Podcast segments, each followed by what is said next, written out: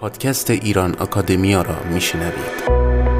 نخستین اکادمی فارسی زبان آنلاین علوم انسانی و اجتماعی فراتر از مرزهای جغرافیایی تحصیل بدون سانسور تحصیل رایگان فرصتهای برابر هوای تازه.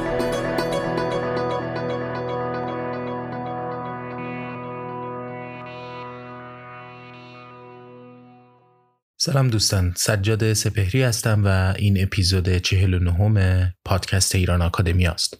شنوندگان پیگیر پادکست ایران آکادمیا مطلعند که موضوع آرنتخانی از اپیزود 44 تا کنون در پادکست ایران آکادمیا بازنشر شده و اگر تازه با این موضوع برخورد کرده باشید پیشنهاد می‌کنم به اپیزود 44 مراجعه کنید. من اونجا مقدمه ای راجع به این بازنشر را داشتم که شاید شنیدن اون سودمند باشه. پادکست ایران آکادمیا که یک پادکست در ژانر آموزشی هست و با تمرکز بر زمینه مطالعات علوم اجتماعی و انسانی با رویکرد بینارشته‌ای فعالیت می‌کنه از سال 2018 آغاز به پخش کرده و من این افتخار رو داشتم که گوینده این پادکست باشم تا حالا. تا پایان 2019 45 اپیزود از دور نخست پادکست ایران آکادمیا منتشر شده.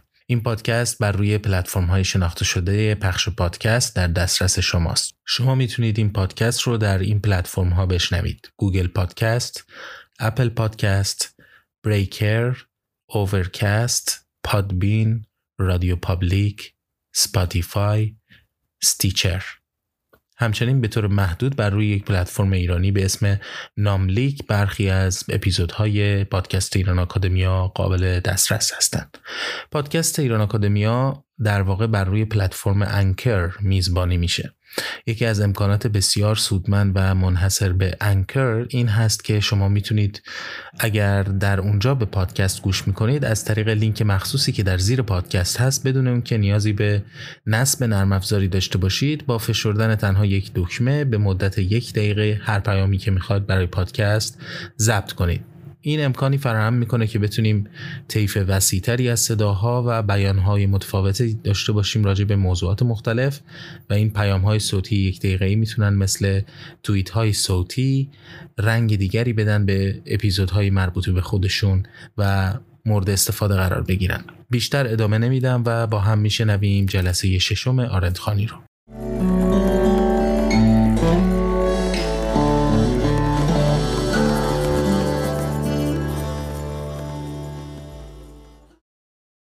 خب جلسه ششم آرن خانه رو شروع می‌کنیم. بخش من سرما خوردم و یه مقدار صدام و حالم عادی نیست. و ببخشید ما فصل سنت اندیشه سیاسی رو می‌خونیم.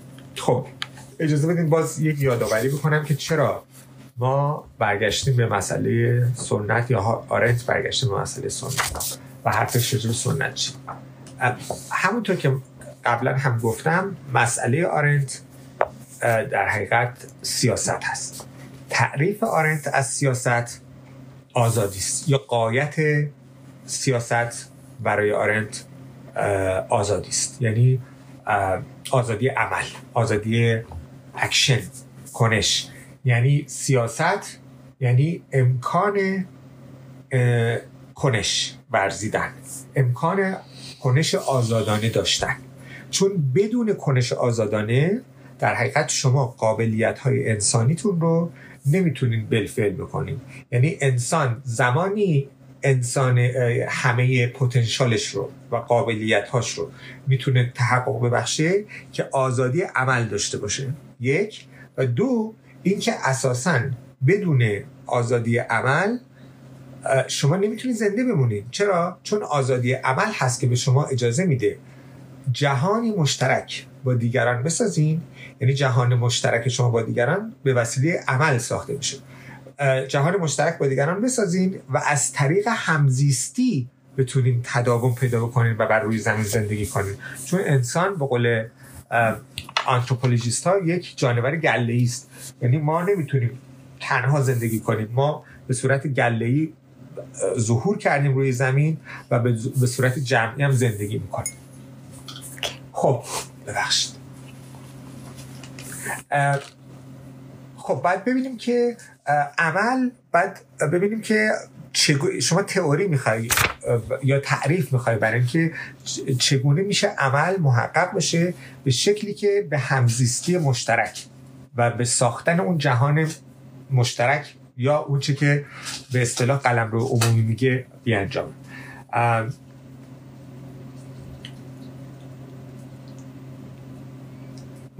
آرنت میگه که وقتی که شما آها این نکته میگم که سیاست یعنی دارم خیلی به اصطلاح به صورت خیلی مختصر و خلاصه شده و ساده شده مراد آرنت رو از مفاهیم سیاسی که بنیادی که به کار می‌بره میگم. سیاست برای آرنت نقطه مقابلش چیه؟ خشونت. یعنی شما برای ساختن سیاست برای ساختن جامعه یا دولت یا سازمان یا organization یا community دو راه بیشتر ندارید. یا اینکه همدیگر رو قانع کنین در حقیقت از راه persuasion. اقناع همدیگه بتونید با همدیگه زندگی کنین و یه جامعه مشترک بسازین یا از راه اعمال خشونت coercion. و در حقیقت غیر از اینا راهی نیست. اما چون که خشونت هم آرنت که خشونت هرگز به قدرت نمی انجام. هرگز موفق نمیشه به قول یه جمله داره میگه که هرگز قدرت از لوله تفنگ بیرون نمیاد. ها؟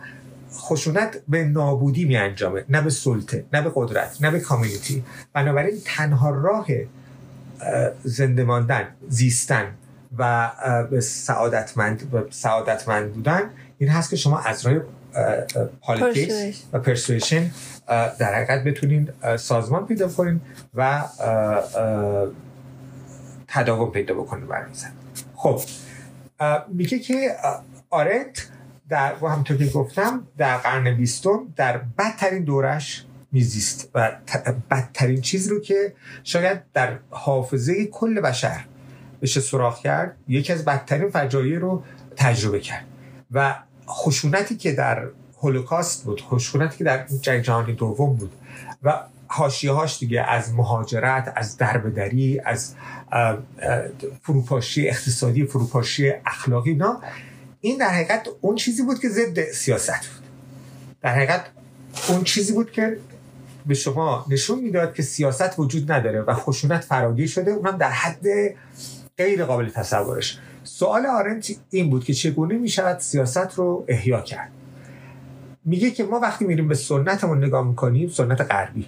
نگاه می‌کنیم از یونان تا اوایل قرن بیستم می‌بینیم که این سنت توانایی پاسخ دادن به چالش ها و پرسش های جدید رو نداره. و در حقیقت ما در برابر پدیده یا نمودهای جدیدی یا اشکال جدیدی از خشونت هستیم که اینها توضیحش تبیینش و فهمش با مقولات و مفاهیم سنتی ممکن نیست. اینجاست که از پایان سنت صحبت می‌کنه و داره در این مقاله اول توضیح داد که چگونه آغازگاه سیاست در, در سپید دم سیاست در دولت شهرهای یونانی ساخته شدن و اکشن یا عمل یا کنش برای یونانیان چه معنی داشت؟ و بعد ما رسیدیم به تجربه دوم مهمی که بشر بشر غربی از سر گذرونده و اون تجربه رومی خب. ببخشید. میگه که رومی ها برای رومی ها کنش چی بود؟ یه رومی ها ما, ما الان کجا هستیم؟ صفحه 49 49 بله. میگه که رومی ها از اولین ملتی در عالم هستن که به با خداگاهی به یک سنتی یا با خداگاهی سنتی رو تاسیس کرد. هر دوش. یعنی برای اینکه اون چه که رومی ها بهش می‌گفتن سیویتس یعنی نظام سیاسی یا کشور یا یک به اصطلاح واحد سیاسی. برای اینکه کشور بیان کنن اینا به تجربه یونانیا نگاه کردن و از تجربه یونانیا آموختن. چی آموختن از تجربه یونانیا یکی این بود که یونانی ها اصطلاح جزیره های یونانی و مناطق مختلف یونانی در معرض استعمار قرار گرفت و بعد حملات خارجی ها و مردم آواره می شدن خونه هاشون از دست می دادن سرگردان می شدن برای و در حقیقت دولت شهر رو ترک می‌کردن. ها؟ در اون اون وطن خودشون رو و اون جامعه سیاسی خودشون رو از دست می‌دادن.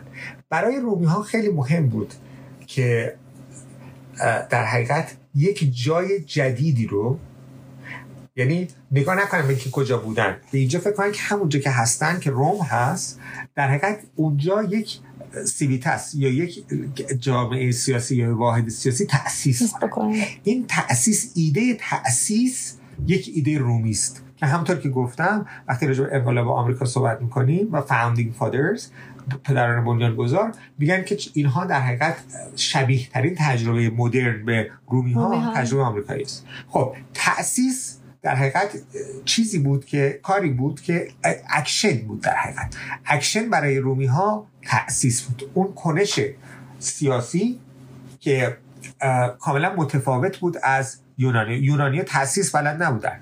توجه می‌کنید و با تأسیس در حقیقت رومی ها به رنج دربدری و سرگردانی و ویرانی و دور دوری از به اصطلاح سرزمین خودشون پایان دادن. همونطور که به اصطلاح ویرجیل در انید میگه میگه که با رنج با رنج زیاد پس از رنج های فراوان روم رو شهر روم رو اینها بنیاد گذاشتن. خب؟ یک چیز دیگه هم از یونانی ها اینا یاد گرفتن و اون بود که برای یونانی ها خانه و خانواده مقدس بود. مثلا توی ایلیاد ایلیاد هومر در حقیقت اودیسه به سفرهای دور دراز میره ولی آرزوش تمام آرزوش اینه که برگرده به خانه بازگشت به خانه. در حقیقت بازگشت به خانه یک کانسپت اساسی است. یعنی شما هر جا که هستی هویت شما به عنوان یک انسان متمدن یک انسانی که به اصطلاح هویت اجتماعی داره فقط در وطن خود تعریف میشه. بنابراین کسی رو اگر تبعید می‌کردن این نبود که فقط physically او یک جای دیگه میفرستادن او رو. بلکه در حقیقت از اساس او رو از یه هویتی خلع می‌کردن. و در حقیقت او رو از جامعه و community خودش اخراج می‌کردن. بخاطر هم ما یه اصطلاحی تو انگلیسی داریم که در فارسی نمیشه ترجمه کرد. excommunication excommunicate می‌کردن. یعنی طرف رو از community یا از جماعت طرد می‌کردن. ها؟ و این خیلی مهم بود. مثل مثل اینکه الان سلب شهروندی کنن از کسی. ها؟ شهروندی کسی ازش بگیرن. مثل این آقای هست که کیه این که اسناد دولت آمریکا رو فاش کرد و الان هم تو روسیه و ایناست.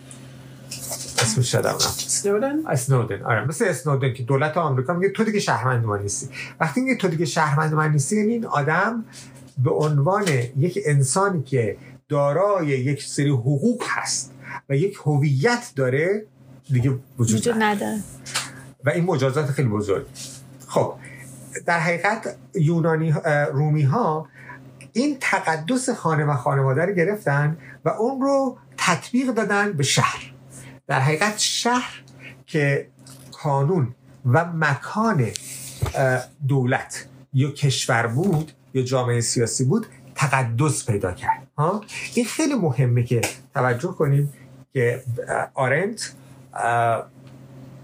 به همیشه یه رابطه عمیقی رو به یه رابطه عمیقی که بین سیاست و پلیس هست جا هست مکان هست توجه داره. سیاست بدون مکان نمیشه. شما باید مکان یعنی سیاست در مکان انجام میشه این این خیلی نکته مهمی و پیامدهای خیلی زیادی داره.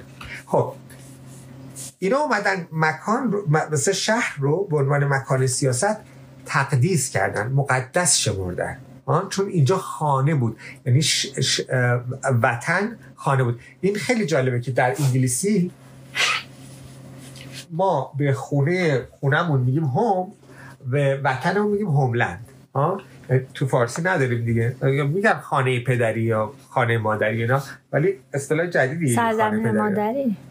آره خانه یک استعاره metaphor بسیار کلیدیه از نظر legal از نظر political از نظر anthropological که از زبان هومر تا الان نقش مهمی در اصطلاح mindset غربی و ذهنیت غربی بازی کرد. خب بنابراین یک طرف تأسیس تأسیس تقدیس میشه. وقتی تقدیس میشه پای دین وسط میاد. چون به اصطلاح یه کار دینیه دیگه ها؟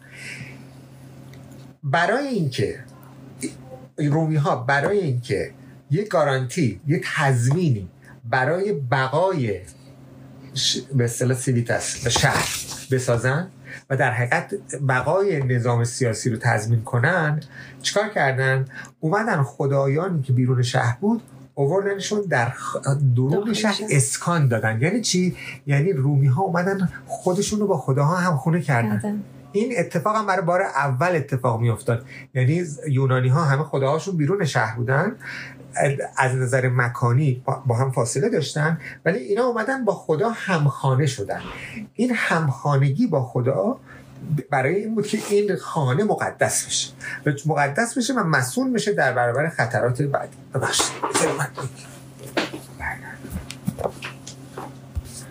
خب بنابراین همونطور که توضیح دادیم یک سنتی تأسیس شد. از اون طرف ریلیجن و دین اومد اون رو در حقیقت کنارش قرار گرفت و اون تأسیس رو تضمین کرد بقاشو و در حقیقت در کنار این به اصطلاح و دین باعث شد که یک تضمینی به وجود بیاد برای انتقال این سنت نسلی به نسل دیگه. یعنی چی؟ یعنی اینکه ترادیشن در لغت به معنای انتقال سینه به سینه است. یعنی یه نسلی به نسل دیگه یه چیز رو منتقل کنه بهش بگه. مثلا پدران ما یه سری آداب رسوم عقاید اینها رو به ما منتقل می‌کنن ما به فرزندانمون منتقل می‌کنیم. کاری که دین می‌کرد در رو این بود که زامن این انتقال بود و در حقیقت باعث می شد که این انتقال صورت بگیره خب این چه اتفاقی می افتاد؟ اتفاقی که می افتاد این بود که نسل های بعد شکل برای شکل زندگی خودشون و برای اداره زندگی خودشون برای سامان دادن برای قانون گذاشتن برای اعمال قدرت به چی استناد می‌کردن؟ به سنت, سنت. پدران می‌گفتن چرا باید اینجور باشه؟ چون پدران ما اینو گفتن حالا چرا پدران ما گفتشون مهمه چون که اینجا باز یه نکته دیگه است که خیلی مهمه و باز در فکر ما خیلی متفاوته. چون که اونها ویتنس بودن. اونها شاهدان تأسیس بودن. مثل چی؟ مثل تو اسلام میگن که ما بس میگن به سنت سلف عمل می‌کنیم. یعنی چی؟ یعنی کسانی که نزدیک بودن به عصر پیامبر. یا نزدیک یا هم عصر بودن با پیامبر. اونا کسانی بودن که شاهد تأسیس و شکل گیری بودن. اونا, مید... اونا دیدن. اونا تجربه کردن. به خاطر همین ما به تجربه اونها به شهادت اونها و به گواهی اونها عمل می‌کنیم. این یعنی چی؟ یعنی ساختن اقتداری برای اون سنت. یعنی سنت اقتدار پیدا می‌کنه مرجعیت پیدا می‌کنه. شما در حقیقت هر چیزی رو هر حکمی رو هر فرمانی رو با استناد به اون اقتدار و مرجعیت هست که به اصطلاح مشروعش می‌کنید و موجه می‌کنید. حالا اقتدار یا اتوریتی باز یه مفهوم مهمی که تو اون کتاب مهم بیتوین پست فیوچر یه فصلی داره به نام What is Authority که فصل مهمی اگر بخو... اون کتاب اصلا خیلی مهمه. خیلی از مواردی که اینجا هست تو اون کتاب هست. شاید مفصل تر. آرنت بین اقتدار یا مثل authority و force و violence فرق میزن میگه که اقتدار زمانی است که شما من بتونم بدون اعمال قدرت بدون اعمال زور و فشار شما رو به کاری وادارم. یعنی به شما بگم این کارو بکن شما بگید چرا؟ من مثلا میگم چون من میگم چون که پدرانمون گفتن چون که سنت میگه. بدون اینکه هیچ گونه اعمال زور بکنم یا خشونت ایجاد می‌کنه این میشه چی؟ اقتدار. اما یه نکته دیگه هم هست که اقتدار یا اتوریتی نه تنها با زور و خشونت متفاوته و از اون متمایز میشه بلکه برعکس یونانی ها که سیاست رو از طریق persuasion میورزیدن یعنی سعی کردن که argument بیارن. یعنی می‌گفت که شما چرا ما باید این کارو بکنیم؟ اون argument می‌گفت نمی‌گفت من چون رهبرم من چون authority به مفهوم یونانیش به مفهوم به مفهوم رومیش. به مفهوم خاصش با persuasion سازگار نیست. یعنی شما اون به شما برای اعمال authority خودت برای اعمال اقتدار خودت نباید استدلال کنی نباید حجت بیاری نباید argue بکنی باید استناد بکنی به گفته پیشینیان به در حقیقت سنت سلف به اونها که شاهد تاسیس بودن چون که اونا گفتن همین کافی است بنابراین اون اقتدار یک هایرارکی و یه سلسله مراتب ایجاد می‌کنه که شما بیچونه چرا قبولش دارید؟ این همون چیزی نیستش که حالا جلوتر در اسلام بهش میگن سنت پیامبر. چیز شبیه این نیست. تقریبا شبیه دیگه. آره چون اونا گفتن خب همه که دینه دی میگه که دین.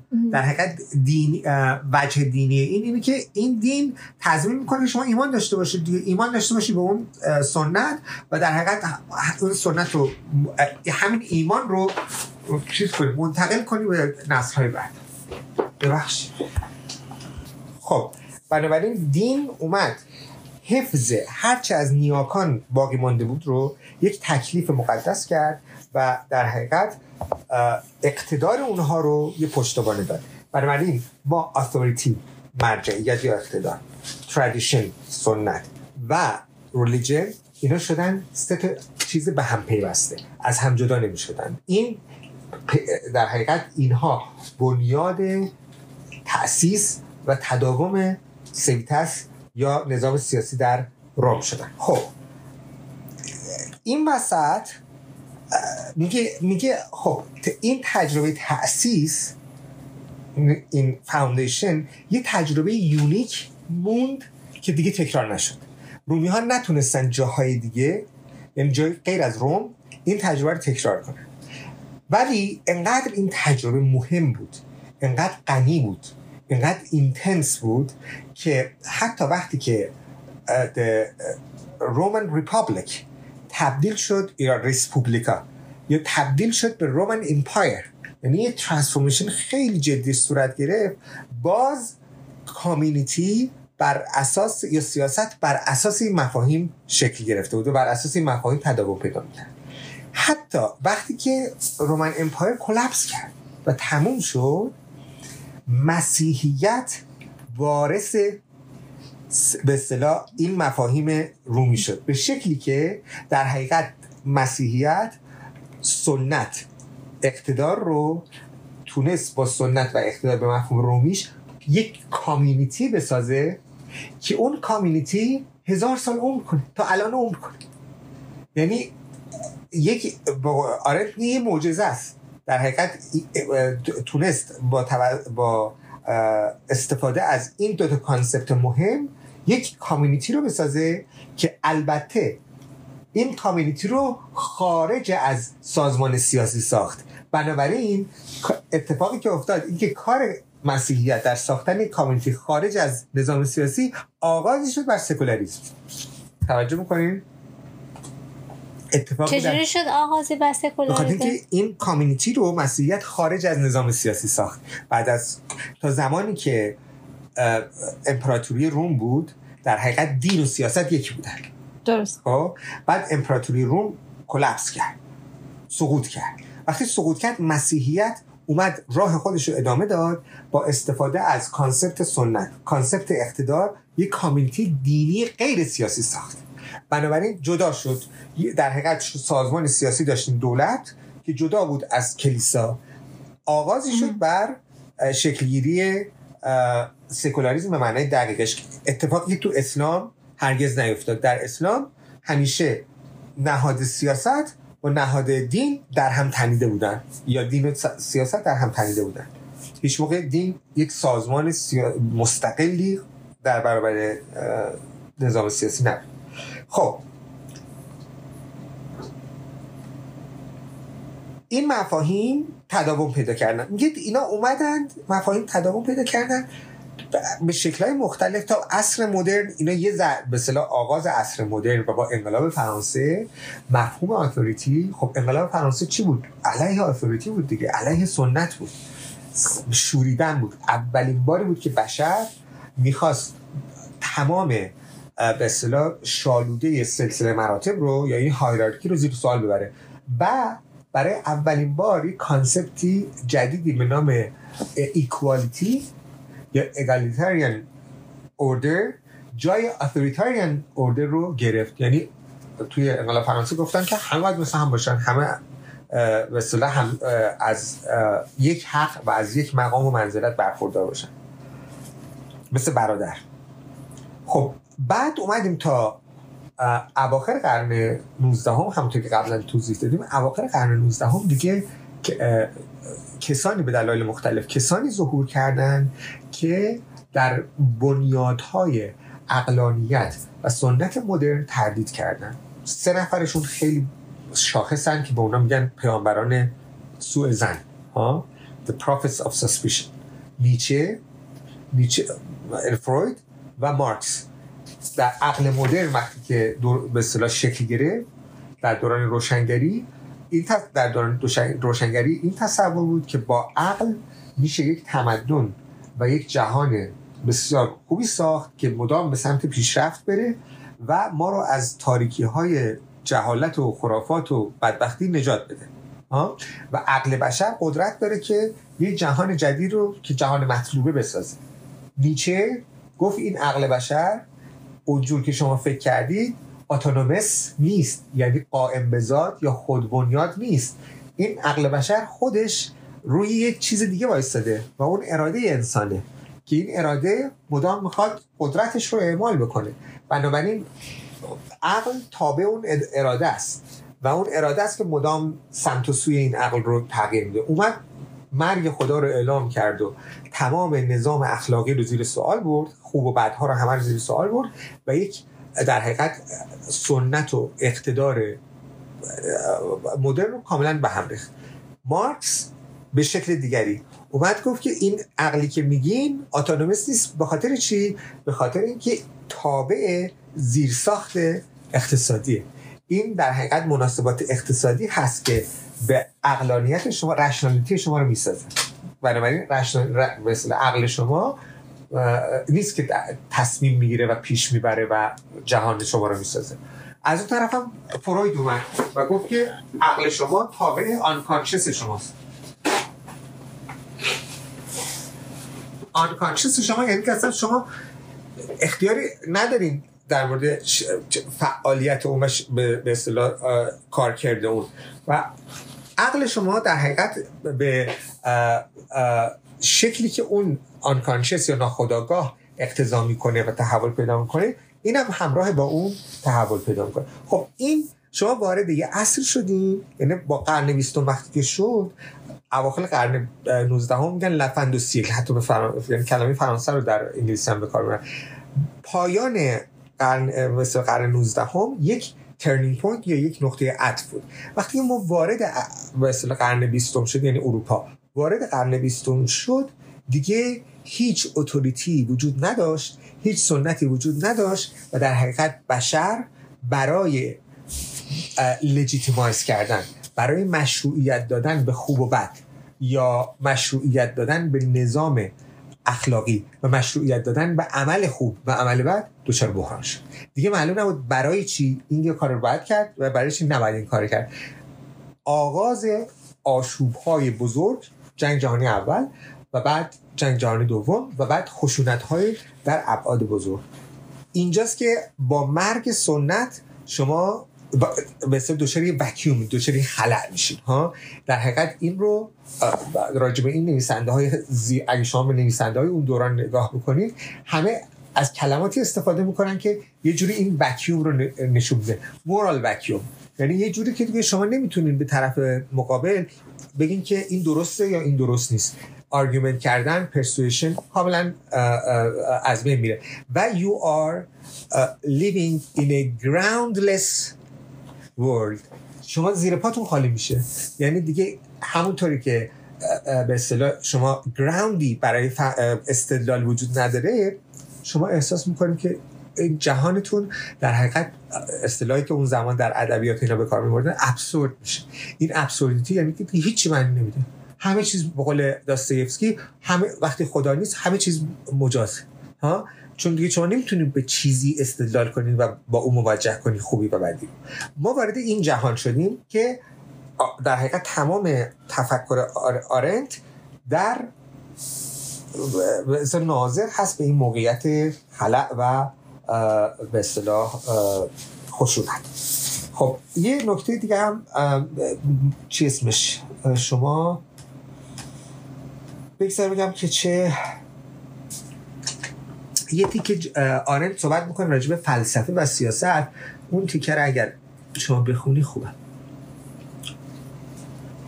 یه نکته دیگه هم خیلی گذرا من به شما بگم که شاید مثلا کمک بکنه.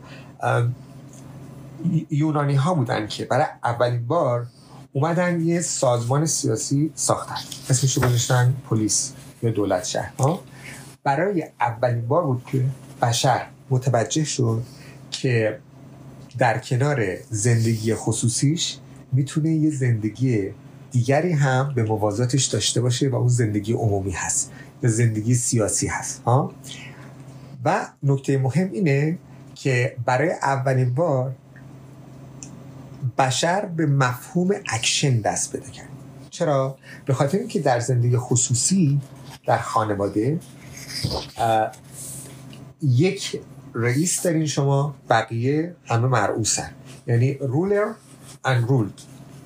نظام طبقات به سلسله مراتب هست. پدر خانواده مثلا فرمانده خانواده رئیس خانواده است. همه باید از او فرمان ببرن.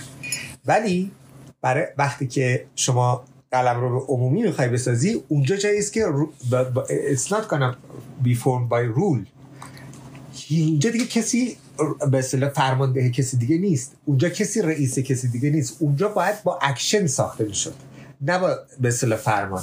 و این اتفاق مهمی بود که برای اولین بار مفهوم اکشن در مقابل فرمان دادن و در حقیقت دستور دادن و اعمال اقتدار کردن به وجود بیاد خب بعدش این رو گفتیم که فلسفه یونان فلسفه و به ویژه فلسفه سیاسی در واکنش به بحران سیاسی, سیاسی یونان و در حقیقت زوال دولت شهرها به وجود آمد و دنبال این بود که بفهمه چرا چه نسبتی بین حقیقت که فلسفه دنبالشه و سیاست وجود داره.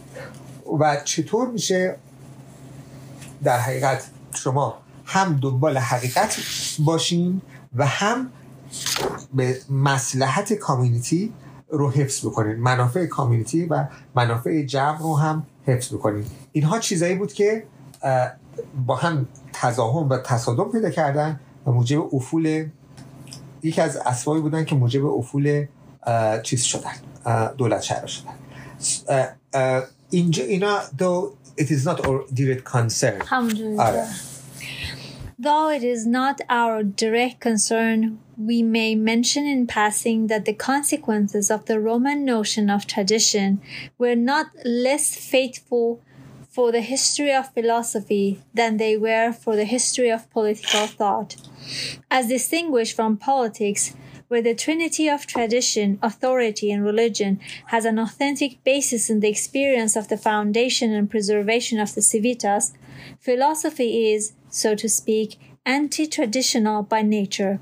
It was thus understood by Plato himself, if we trust his own statement that, that the origin of philosophy lies in tamedazin, uh-huh. to marvel and be struck by wonder, to endure, which is the business of the philosopher اوکی a statement which later was cited almost verbatim by Aristotle but given a different interpretation. اوکی نکته جالبی میگه. میگه که خب افلاتون کسی بود که به اصطلاح شوکه شده بود از مرگ سقراط. آها. و مرگ سقراط براش این پرسشی به وجود آورد که چرا یک فیلسوفی نتونست در اصطلاح پلیس یا دولت شهر زندگی کنه. چرا جامعه سیاسی فیلسوف رو تردش کرد. بنابراین چه نسبتی بین فلسفه و سیاست می‌تونه وجود داشته باشه؟ فلس... نیچه میگه. نیچه میگه که فلسفه از آغاز خود ضد دولت, های... دولت خودش بوده.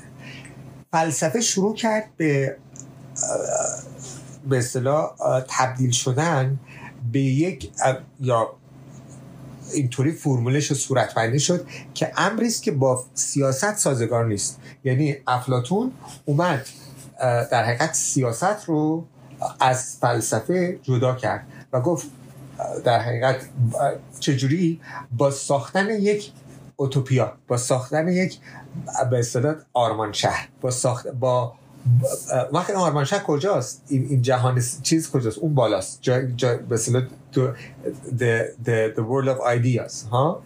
در اون world of idea بهترین حکومت چیه؟ بهترین حکومت اینه که حاکم فیلسوف باشه. ها؟ فیلسوف حاکم باشه.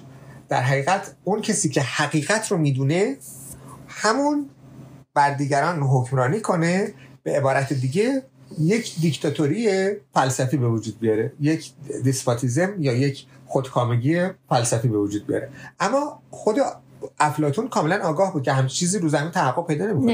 یعنی شما هیچ موقع نمی‌تونی رو زمین دیگران رو متقاعد کنید که یک حاکم فیلسوف رو بپذیرند و فلسفه تبدیل شد به یک چیزی که مدام به خاطر فلسفه رو افلاطون چجور تعریف می‌کنه میگه فلسفه با تعجب شروع میشه وقتی با شما. آره تعجب. می‌کنی یعنی شما اگه تعجب نکنی نمی‌تونی فلسفه بورزی. یعنی زمانی که می‌بینی یه چیزی نباید بشه ولی هست یه اتفاقی میفته که نباید بیفته می‌پرسی چرا؟ ها؟ مثلا یکی از سوال به سوال هایدگر البته سوال یونانی ها نمی‌کردن. سوال یونانی ها هیچ موقع سوال نمی‌کردن که چرا چیزی هست به جای که نباشد. چون یونانی ها تصوری از خلق عدم نداشتن. برای یونانی ها جهان از ازل بوده و تا ابد بوده. یونانی ها از شدن میپرسیدن از تحول چیزها می‌پرسن. چرا این دانه تبدیل به گیاه میشه؟ چرا این گیاه رشد می‌کنه؟ چرا مثلا بهار تابستون میشه فصل ها عوض میشن از به اصطلاح بیکامینگ میپرسیدن نه از بینگ ولی این سوالی است که به اصطلاح با در با ظهور ادیان توحیدی فیلسوفا سوال می‌کنن که چرا جهان هست به جایی که نباشه ها این سوال سوال خیلی بیسیک شما با تعجب کردن در برابر جهان هست که دربارش فلسفه. می‌ورزی. و این کاری انقلابی سوال کردن و فلسفه ورزیدن انقلابیه یعنی مدام شما نظم موجود رو زیر سوال می‌برید شما مدام اون چیز واقعیت پیرامونت رو غیر عادی می‌بینی ها؟ و از چراییش سوال می‌کنی. و این این همیشه تهدیده برای نظام سیاسی. به خاطر همین فیلسوفا در طول تاریخ از زمان افلاتون تا عصر مدرن همیشه به عنوان تهدیدی برای نظام سیاسی دیده می شدن و به همین دلیل که شما اگر نگاه بکنی به نوشته های از افلاتون بگیر تا کانت هی نقش فیلسوف رو در جامعه نمی‌تونن تعریف کنن. نسبتش رو با سیاست نمی‌تونن تعریف کنن. فقط چیزی که میگن میگن سیاست خوب حکومت خوب اینه که آزادی بده به فیلسوفا. در حقیقت آزادی بیان بده. فیلسوفا رو به هر خودشون بگذاره. بذاره کار رو بکنن. می‌دونی چی میگم؟ یعنی فقط از حکومت توقع دارن که آزادی اونها رو تضمین بکنه. فیلسوفا خودشون چه این آره دیگه یعنی فیلسوفا از ضرورت میگن میگن سیاست خوب حکومت خوب اون نیست که به اصطلاح آزادی بیان رو تضمین بکنه و مخصوصا آزادی فلسفی رو. از زمان افلاطون تا اسپینوزا و بعد کانت و اینا فقط همین رو می‌خوان. یعنی نوعی که رابطه برقرار می‌کنن با سیاست همین به خاطر اینکه مسئلهشون اینه دی- شکل دیگه نمی‌تونن تعریف کنن.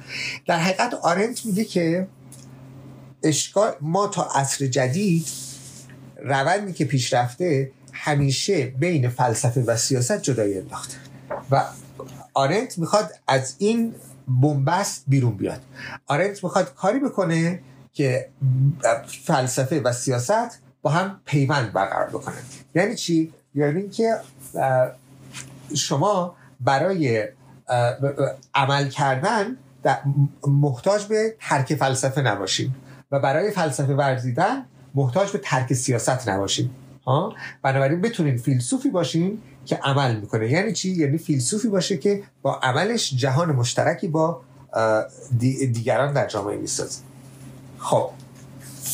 پلیتو تو بیشور Plato, to be sure, when he remarked that the origin of philosophy is the pathos of wonder at everything that is, was not aware that tradition, whose chief function it is to give answers to all questions by channeling them into predeter- predetermined categories, could even threaten the very existence of philosophy. حالا اتفاقی که افتاد در حقیقت توضیح میده که چرا فلسفه در زمان رومی ها افول کرد یعنی در زمان با با به جمهوری روم و بعد با امپراتوری روم در حقیقت سراسر قرون وسطا فلسفه افول کرد. جاش چی اومد؟ جاش دین دین اومد و theology اومد. الهیات جاشو گرفت. میگه که افلاطون هیچ تصوری از این نداشت که فلسفه ضد tradition مدام باید شما سوال کنید. و در حقیقت اون چیزایی که ثابت هست و فرض هست و به موجود هست رو تردید کنید درش. فلسفه ضد tradition هست. ولی رومی ها اومدن ترادیشن رو تثبیت کردن در نتیجه فلسفه از یک در دیگه رفت. و به جاش الهیات اومد. و فلسفه در یک دوره طولانی به اصطلاح خادم به سرونت الهیات قرار گرفت تئولوژی قرار گرفت. تا میایم در عصر مدرن که دوباره رابطه عوض میشه و فلسفه از زیر بار الهیات بیرون بیاد. بنابراین این نکته خیلی مهمیه که چگونه tradition مانع از فلسفه ورزی میشه و چگونه فلسفه ورزی tradition رو نابود می‌کنه. و بعد احیای فلسفه به نوعی در عصر جدید دیگه جای برای tradition نداشت.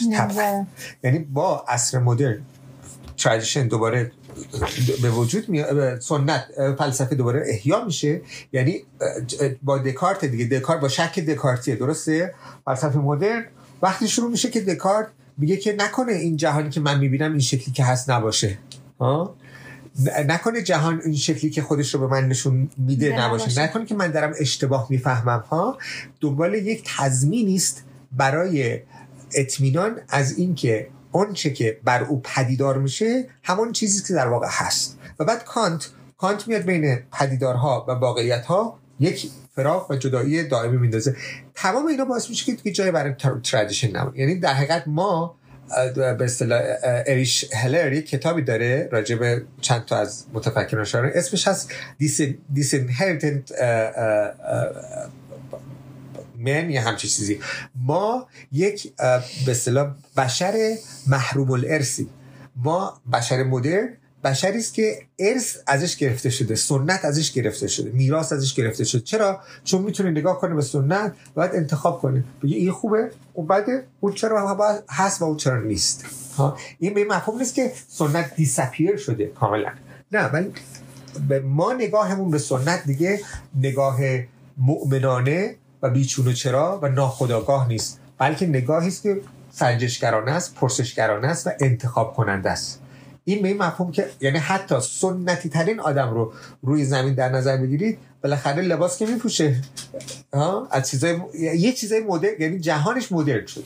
و بین او و اون جهان کاملا سنتی که در سنت فقط به صورت آنکانشس و ناخداگاه تجربه می‌شد دیگه یک فراغ همیشگی افتاده.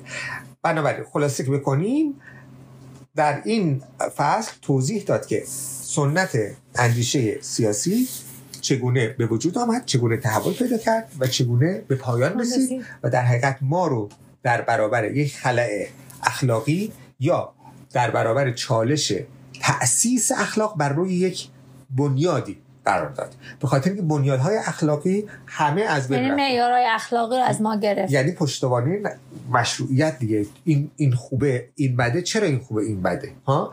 ما وارد جهانی شدیم که خوب بودن خوب و بد بودن بد به پرسش گرفته شده بود. به اصطلاح نیچه ریوالویت کرد همه ارزش ها رو. گفت همه خوب و بد رو از اول بسنجیم و خوب اونطور که شما فکر می‌کردید خوب نیست خوب ها یا بدها اونطور که شما فکر کردید بد نیستن. این باعث شد که ما برای جاست، جاستیفای کردن و توجیه خوب بودن خوب و بد بودن بد یا تشخیص خوب و بد هیچ معیاری نداشتیم. هیچ بنیادی نداشتیم. ما وارد یک به اصطلاح در گراوند اون زمینی که زیر پای ما بود اون اه، تکیهگاهی که دست ما بود اون از بین رفت.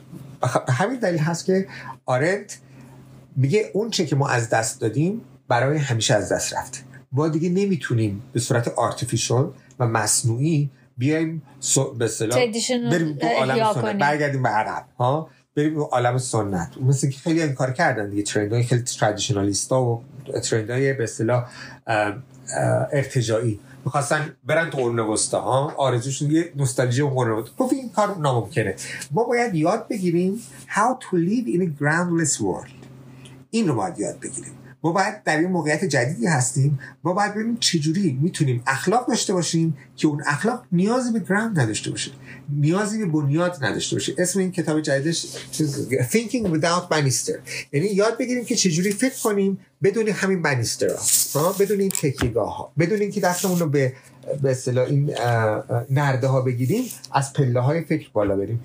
این اون تلاشی است و اون برنامه است و هدفی است که آرنت در پیش گرفت در سراسر عمرش. ما همینجا من یک سوال دارم. درباره اون مطلبی که هفته پیش بهش اشاره کردید که خب این سنت در واقع فقط یک برداشت از اون وقایع تاریخی بود و آرنت به این اشاره می‌کرد که ما بیایم از به جورای بد برداشت دیگه هم حرف بزنیم. این با, با توجه به مطلبی که الان گفتید به هم چه ربطی داره؟ خب ربطش اینه که شما الان از گذشته به گذشته که نگاه می‌کنی و ازش یک چیزایی رو وام می‌گیری نه به این دلیل که شما به گذشته ایمان داری؟ در حقیقت شما انتخاب می‌کنی. و مثل, مثل چی میمونه؟ مثل یک به گنجینه بزرگ میمونه.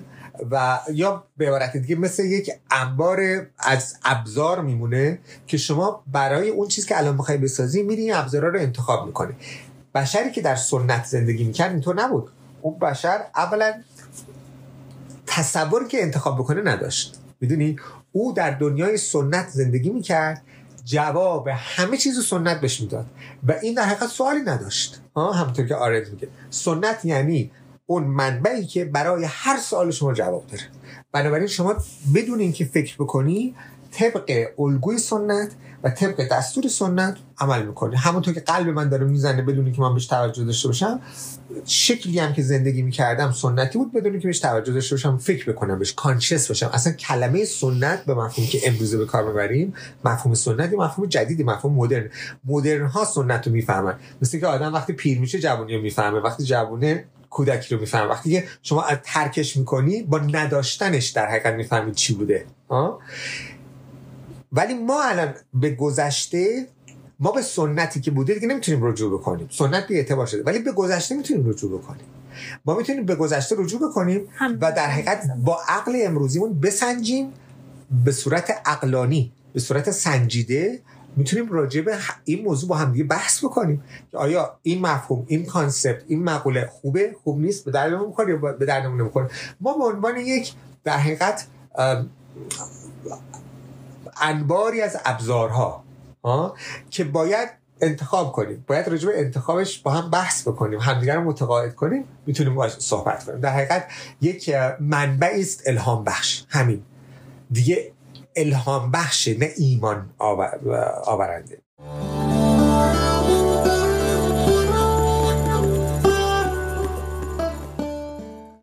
بخش ششم آرندخانی رو شنیدیم. امیدوارم از پادکست ایران آکادمیا استقبال کنید و اون رو با دوستان و اطرافیانتون به اشتراک بگذارید و به این ترتیب در نشر دانش هم بکوشید. تا اپیزود بعدی که جلسه هفتم آرندخانی رو خواهید شنید روز خوش و pe